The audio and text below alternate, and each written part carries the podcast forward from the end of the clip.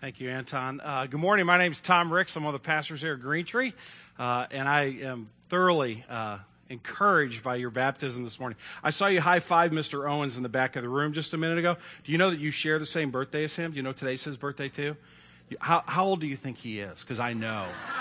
just just take a shot at it. What, what what? Just give me a guess. Forty? How many? 48, you're very close. He's 50. He don't want anybody to know that. Oh, I'm sorry, Bruce. You don't want anybody to know you were 50 today. I apologize. So 41 years before you were born, he was born. Really? Anybody else have a birthday while we're at it today? If so, Tom's it your birthday? Or Tom Wilson's birthday, who is not yet 50. I know that for sure. Well, uh, happy birthday and, and what a, what a delight uh, to celebrate believers' baptism at Green Tree. If you have a Bible, let me invite you to turn to uh, Romans chapter 5. Uh, we're forging right ahead in our study in the book of Romans. Uh, we're going to look at the first five verses this morning uh, of that particular text. I was watching the president speak earlier this week, and um, it, it reminded me of how much presidents age while they're in office. Uh, if you if you look at a picture of uh, you know George Bush when he started in office and, and eight years later when he came out of office, uh, you see the stark difference in his appearance. Uh, and President Obama, I guess, has has been in office now going on. Um, through, it's a hard job on people. You you, you see the the, the stress. Uh, that such a, a, huge responsibility brings.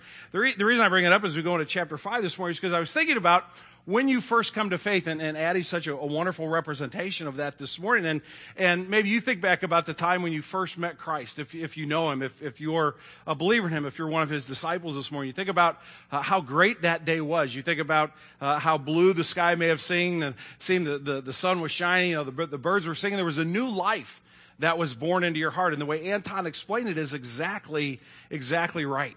Uh, and you think about a, a, president making that first speech on, on the first moments of his tenure as president, how filled with excitement and anticipation and, and commitment and, and, and looking forward to the opportunity. And then, and then you look a few years later and, and you see how some of the, the, the, challenges have, have weighed down on him. And I, and I think about that in the terms of the Christian faith.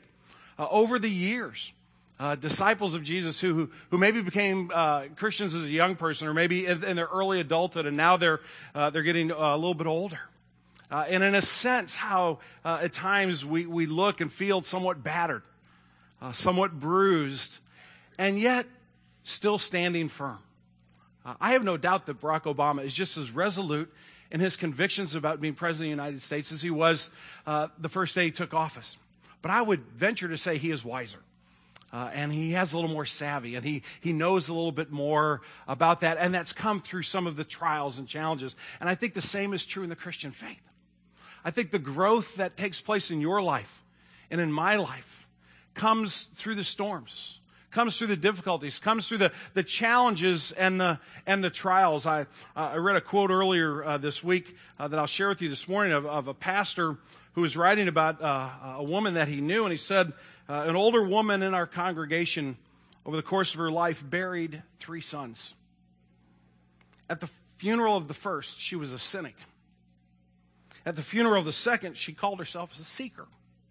And at the third, a weeping believer. There's something about the storms of life that God uses in a very significant way, believe it or not, for our spiritual good. How can that be?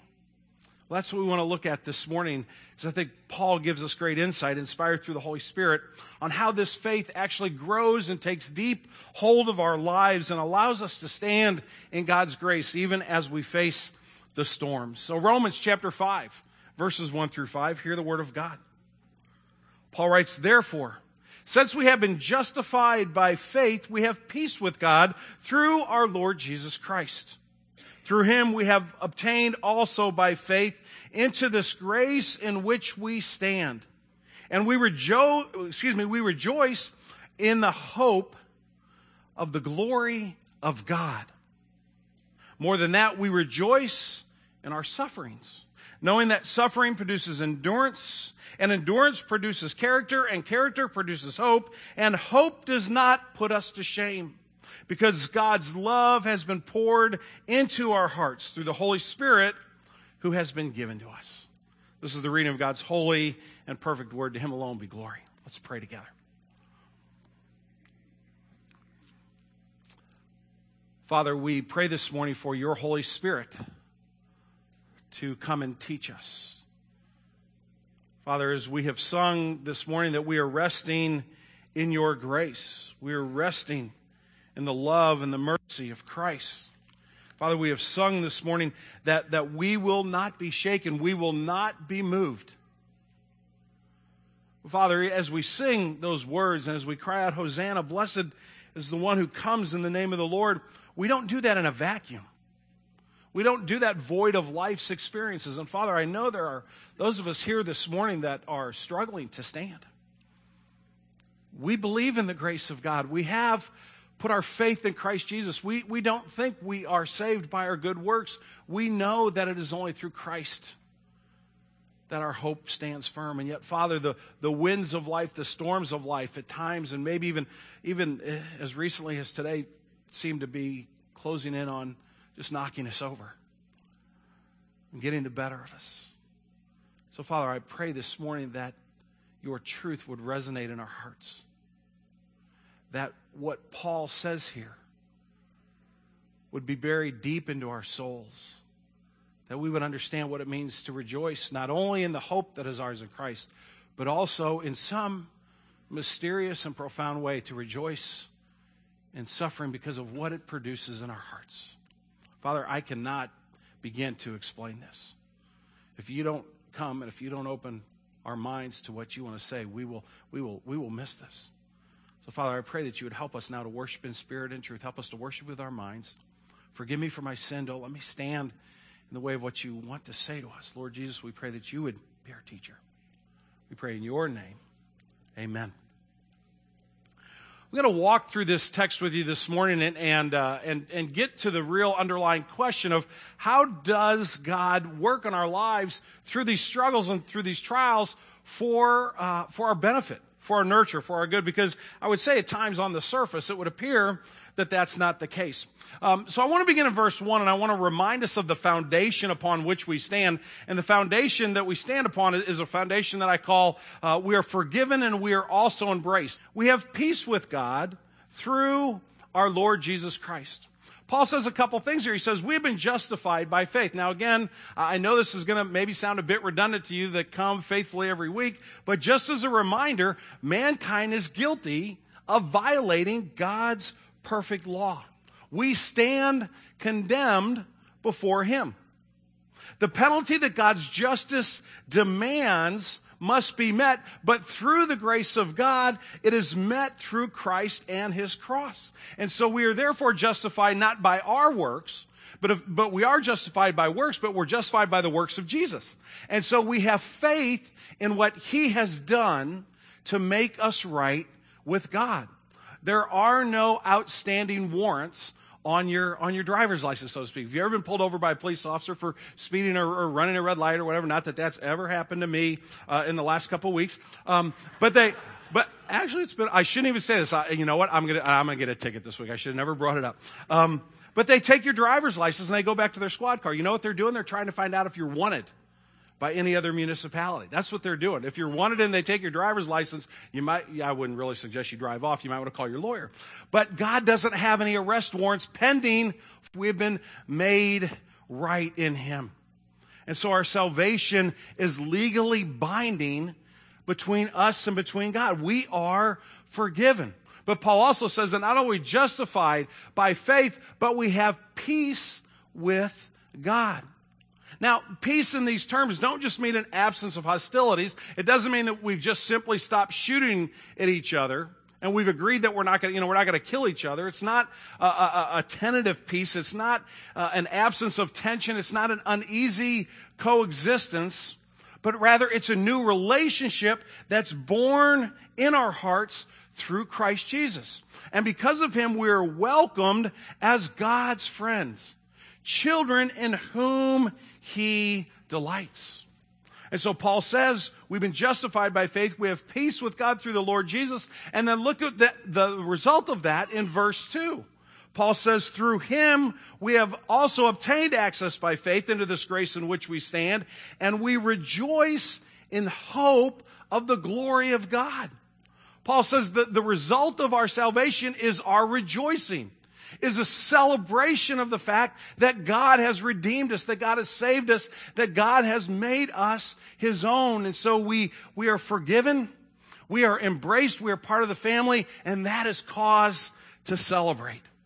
Uh, many of us were uh, probably not alive during World War II, but we've all seen images of celebrations that took place at the end of the Second World War. I'm going to give you just a, a, couple of them this morning. They may or may not be all that clear. This is actually uh, it's a very fuzzy picture. The words on the the paper say peace, and those are soldiers uh, uh, and uh, Navy personnel and nurses who were in the the Pacific Theater when they finally got the newspapers that said that peace had broken out, and they're all you know standing up and holding, and you probably can't can't see it real clearly, but they're cheering and they're celebrating.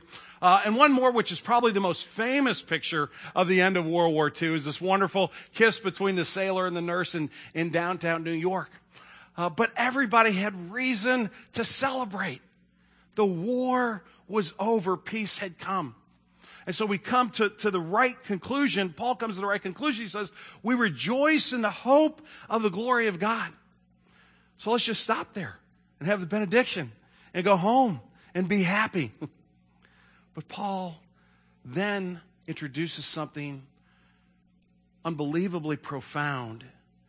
And he gives us what, I, what I'm going to call a startling new paradigm in which we should observe life in verse 3. He says this more than that, or, or, or it's almost like he's saying we, we know the obvious. Our suffering, endurance, and so on and so forth. Now, how do we understand this? How can we possibly apply this truth to our life? This seems to be uh, almost too difficult to get our minds around. How can anybody rejoice? How can anyone, uh, and, and, rejoice doesn't mean be giddy and be silly. It simply means uh, having a thankful uh, appreciation for what is happening around you. How can we possibly have that mindset when it comes to suffering? Because beyond the joy of verse 2, Paul is giving us a new insight into how to, to, to uh, address and understand the struggles of life. This odd, this odd command, we, we rejoice in our suffering. Well, think about it for just a minute in the context of verses 1 and 2, and I'm not going to go back to them and put them on the screen, but, but we know from verse 1 of chapter 5, and really from all of, uh, of the last chapter, that we have peace with God through faith in Christ. That's a given. We just said we, we're going to celebrate that. We, we understand that that means that God is not an avenging enemy. He's not still out to get us, but rather he is a gracious father. He is fully bent on his children's best. Jesus talked to earthly fathers one day and he said, You who are evil know how to give good gifts to your children. How much more will your heavenly father give you good gifts? We know that about the character of God. That is fully true. And we are assured of peace with God Therefore, that allows us to have a different reaction to the suffering that comes to our life. And it's what I, it's in the title. It's what I, am calling, this is my own made up version of this. It introduces us to what I'm calling the abrasive presence of God. Not the abusive presence of God, the abrasive presence of God. What do I mean by that? We rejoice why, in suffering. Why is this an appropriate reaction? Because we know the goodness of God in Christ Jesus because we know that our Father's goal is our well being, which is equal to spiritual maturity. God knows that if we're going to stand firm, if we're going to weather the storms of life, He knows that we must have a strength of faith that is deep and abiding. And He also knows something else. He knows that this deep faith, this abiding faith, comes through obstacles not through ease. He understands that it is the sandpaper, not silk, that smooths the rough edges. He knows that it is through the trial that we become more dependent upon the Lord Jesus Christ and His strength and His presence in our lives and less dependent upon our own wisdom and our own knowledge and our, and our own uh, thinking of how the world should be. And we turn to Christ and we lean into Him for strength and our faith becomes deeper. And that is the impact that, the suffering in our life has. When I uh, was I was in college, I played uh, soccer, and we hated August. We hated August because we had to come to school about 10 days before everybody else, and we, and we had to have four practices a day in the sweltering heat of the Tennessee sun, and it was absolutely miserable. Nobody liked going to camp. Nobody liked showing up and having those, those, those practices where, you know, it was just, it was miserable. But our coach promised us one thing. He said, if, if, you'll trust me in what I'm doing, I can guarantee this. We might play teams that have better skill, but we'll never play a team that's in better shape than us. What was he saying? He's saying it's through the obstacles I put in front of you, it's through the extra running you do, through the, through the extra leg work we, we make you do, that you're going to become strong. That's the spiritual principle that Paul is sharing with us this morning. The paradigm through which I need to understand my growth in faith is not an absence of problems. It's not, uh, you know, everything's going great. I must be in good standing with God, but rather it's when the storms come that the Father is saying to me, child, in my love, I'm going to help you abide in me and you can rejoice, yes, even in the suffering. But, but what is the, the strategy? What is the game plan? How does this actually work out in our lives? And, and I'm calling it kind of a strategy for, for growth. And Paul begins to introduce that uh, in, in verse 3, and he'll go on to talk more about it in, in verse 4. But in verse 3, he says this Suffering produces endurance. So when those struggles come, when the challenges surround you and you respond by trusting in Christ, even, even without all the answers, even, maybe even in, in a state of confusion as to why things are happening the way they're happening, one of the things you know for sure is that the Lord Jesus is caring for you. And your trust in Him produces endurance that you become fit for the long haul. It's literally in the English, this is kind of an odd word in the Greek that, that doesn't have a simple translation, but in the English, the closest we would come to it would be we have staying power. We're going to make it through the long haul. I talked about being in college. I, I quit running after soccer, never, never really ran again, ever for like 20 years. And then I decided I wanted to, to at least run one road race in my life. So I, I, decided I would run a 5K, which is about 3.2 miles or something like that. So all you serious runners, don't laugh at me. Okay, I know it wasn't much uh, for you guys. You could do that running backwards, but for somebody like me who had never run before, it, it was quite the challenge. And so uh, I got my trainer daughter who knows everything, and she explained for me how to do it. You know, walk a little, run a little, walk a little, kind of did the interval training until I worked up to being able to run for this 5K race, which I completed. But boy, oh boy, did it take a while to get to get there. I, I, the first day I started, you know, I ran kind of from our, our house. I said, well, I'll get down to the end of the street down to Couch, which is the, the cross street down there, which is three tenths of a mile. And I almost made it before I started walking. but eventually I had a circuit that was three and a half miles and I ran it without stopping.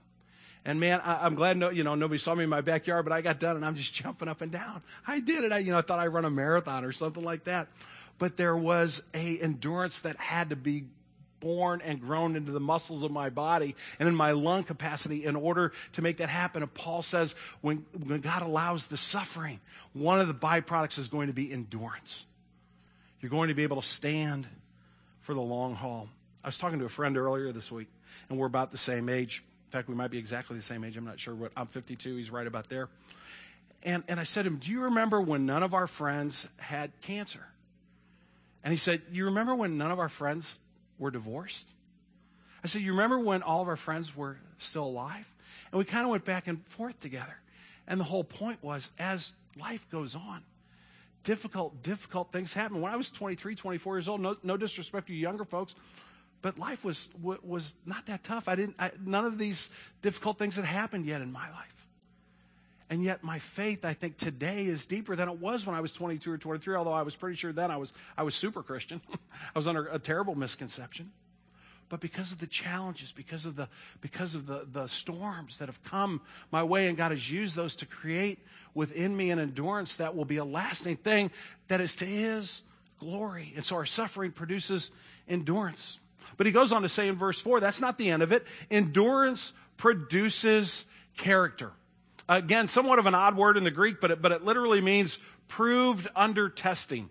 Uh, one of the ideas you might get is if you have uh, uh, uh, uh, some gold in your possession and you want to make sure it's pure, you heat it up, and then and then the, the the smith begins to scrape the dross off the top. It's the fire that actually creates the purity, and that's the idea here that Paul is saying that that this endurance. Uh, this proving under testing, the new life that is in Christ is revealed through the fire You, you actually have more of an assurance of your salvation when you walk through these difficult times and you see the grace of God working in your life and you come out on the other side and you're, and you're still with Jesus. You say there's a sense of character. Uh, maybe uh, every one of us at one point or time and another in our life has, has said this as we look at a challenge in front of us. Maybe it's a, a, a school challenge. Uh, to get certain grades, or maybe it's a, an opportunity in a career. Uh, but, but we've probably all said at one time or another, this is going to give me a chance to see what I'm made of. Have you ever had that thought before? And Paul is saying in a sense that this endurance produces a character. You're going to get to see what you're made of in Christ. You're going to see the work that He's doing in your heart. He's changing you. He's transforming you. And all of that is going to come bubbling up in your life as the struggles come. You think about this in the life of Jesus. The author of Hebrews says this Jesus learned obedience through the things he suffered. Think about that for just a minute.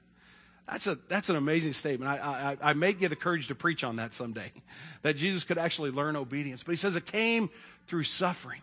Later on in Hebrews in chapter 12, the author says, Fix your eyes on Jesus, the author and perfecter of our faith, who for the joy set before him endured the cross and scorned its shame so that he could sit down at the right hand of the throne of God.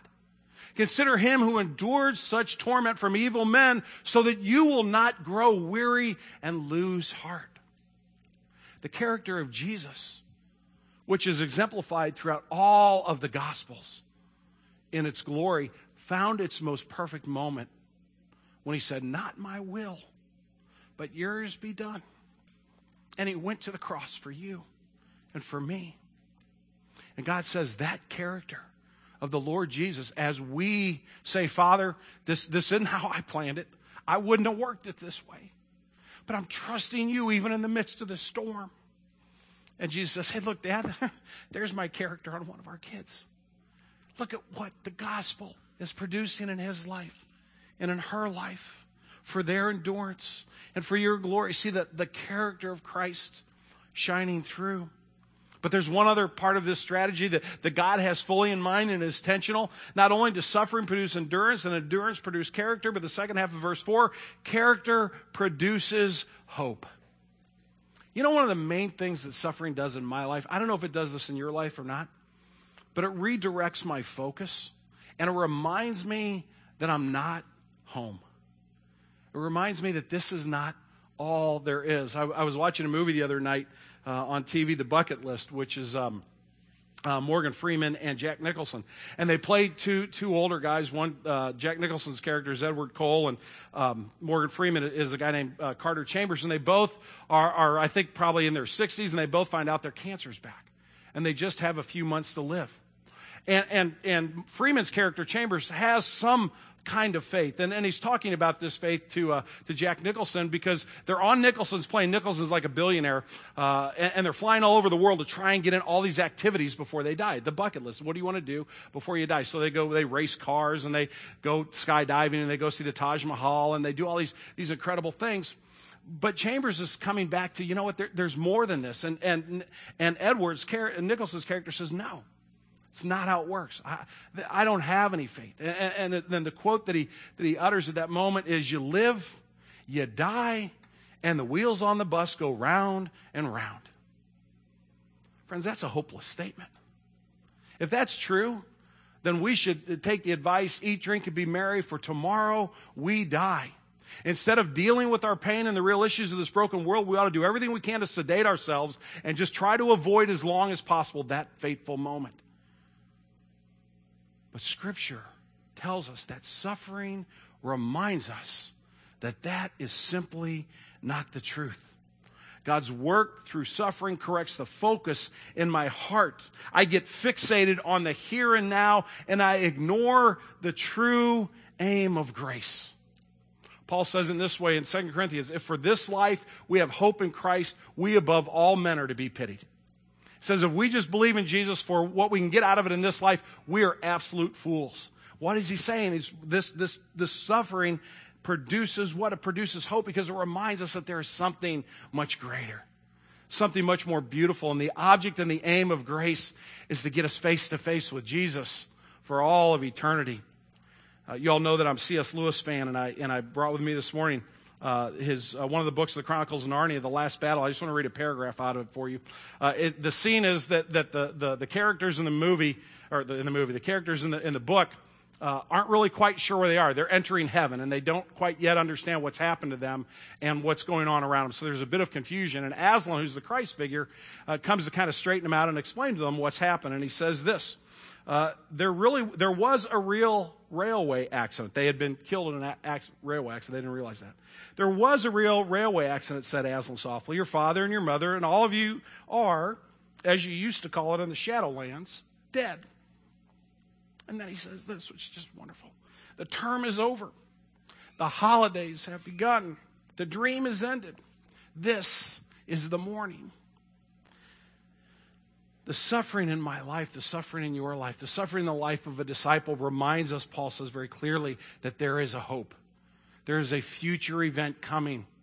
The glory of God, which is now beginning to reside in us and take shape and take root in our hearts, will one day find its fullest expression when we see Him face to face. And our suffering reminds us of that truth. Well, that's God's strategy to suffering to endurance, endurance to character, character to hope. What's the net result? Well, look at verse 5 with me for just a moment. Paul writes this, and this hope does not put us to shame because God's love has been poured into our hearts through the Holy Spirit, whom He has given for us. Hope does not put us to shame. Some of your translations might say, hope does not disappoint us. In other words, our, our hope is well founded. How do we know that? How do we know that there is a day coming when we will see Christ face to face? Well, it's because God, because of his love for us, has given us a deposit of that relationship through the Holy Spirit. What does it say? God's agape, God's love has been poured out to us through the giving of the Holy Spirit. It's been poured out to us. It hasn't been kind of trickled there. It hasn't kind of dripped slowly. It hasn't been given sparingly, but it has been lavished upon us. It has been poured upon us by the presence of the Holy Spirit in our lives. What does that mean? It means that in the suffering, in the struggle, not only do we have Jesus as an example, but we have the Spirit of Jesus living within us that carries us through the suffering, that empowers us to face the day that allows our suffering to turn into endurance and grows our endurance into the character and the image of Jesus Christ, all of which rests upon the sure and certain hope that Jesus has redeemed us for all of eternity. God does not save us and leave us to our own devices. I told you I trained to run this 5K race, right? Which is not a huge deal, but uh, we did it over Thanksgiving. I maybe have told you a story before, and we did the uh, Turkey Day trot, and Nate and Katie and I all ran together. They were both still in college, and and uh, you know I was kind of nervous. There's you know a few hundred people there, um, and like you know I've never done this before, but they, they, Dad will be with you. Don't worry, it'll be okay. Well, we start running. And, you know, it takes a little while for kind of the crowd to thin out and everybody to kind of hit their pace. So I finally hit my stride. I hit my pace and I'm going, you know, at a comfortable pace. And Katie runs with me for about 50 yards and then she looks at me, she goes, I can't take this. You're way too slow. And off she goes. And Nate said, don't worry, dad, I'll stay with you. Which he did until about a half mile before the ending when he saw a cute girl run by. And then he said, now, dad, you can make it to the finish line. I'll see you later. Actually, before he left me, he said, just pick somebody out in front of you that you'd be really embarrassed if they beat you and pass them. So he gave me a little bit of advice. It was nice, but they abandoned me. My children left me. Sometimes I go, God, are you there? Have you left me? It's pretty dark. The challenges are pretty steep. He says, Not only have I set you the example, but I'm right here with you. The Spirit of God dwells within you. The reason that that character is coming out of your life is because I'm present in your heart. Friends, this is actually this is actually a, a passage of great hope and great promise for us this morning.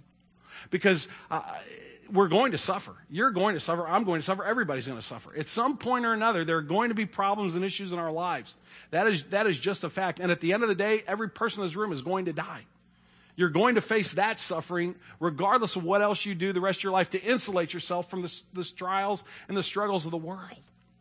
What God has done by making us right with Christ is that He is giving us the ability to rejoice in those deep, difficult moments Not be giddy, not be superficial, but be resting and assured in Him that He does not leave us and He does not abandon us. I would not want to go through this life and all the struggles apart from Christ for all the money in the world because it is hopeless. It is, we live, we die, and the wheels on the bus go round and round. So let me encourage you this morning to apply this passage. It may be that you just need to go back and study it a little bit more. Maybe, maybe you've never looked at that passage of scripture before and seen what God wants to build in your life through the struggles. And I would encourage you to, to wrestle with this passage to, to get your mind around it. Secondly, I want to remind us just briefly that, that this also gives us a springboard for godly care and, and, and compassion for those who are suffering. Remember, rejoicing is not just, you know, throwing your hands up and go, oh, isn't it all wonderful? No, at times it isn't very wonderful. And if that's how we re- react to people's struggles and suffering, uh, God forbid that we would be so shallow. But understanding this truth allows us to engage with one another in a compassionate way. Yeah, it's hard. It's rotten. I don't know why it's happened. But I know the Lord Jesus won't leave us, and I'll walk alongside you. And you'll walk alongside me as we struggle together. And then I'm going to give one other application, and I want to be very, I, wrote, I wrote down in my notes, be very careful uh, next to the statement, because I think one of the uh, responses for this passage has to be repentance. It has to be a willingness to look at my heart and realize there have been moments where I've said, as I've looked at my suffering, God, you're evil. God, you've done me wrong. This shouldn't have happened this way. This is an injustice. And I've called into question the character of my Father and the character of my Lord Jesus Christ. And maybe you've done that too, and maybe that's where you are this morning. That's why I want to be very try to be very tender and very careful. Because I understand that. I get it. It is understandable. And I'm not judging anyone this morning that feels they're that way. I have felt that way before. I am not here to say, you know what, you're so wrong, you just need to get your act together. Please don't hear that. I, I don't judge. What I want to say is look at the cross of Christ. Look at the distance that God traveled to save you. Look at the extent to which He went, giving His Son on the cross in exchange for you. Do you really think, do I really think God would go that far? and love me that deeply, and then ignore my now the ongoing great need to grow strong in my faith. Suffering is allowed by God because He has a very specific purpose in our lives, and that's to love us in Christ Jesus and provide us with all that is necessary that we get safely home. Let's pray together.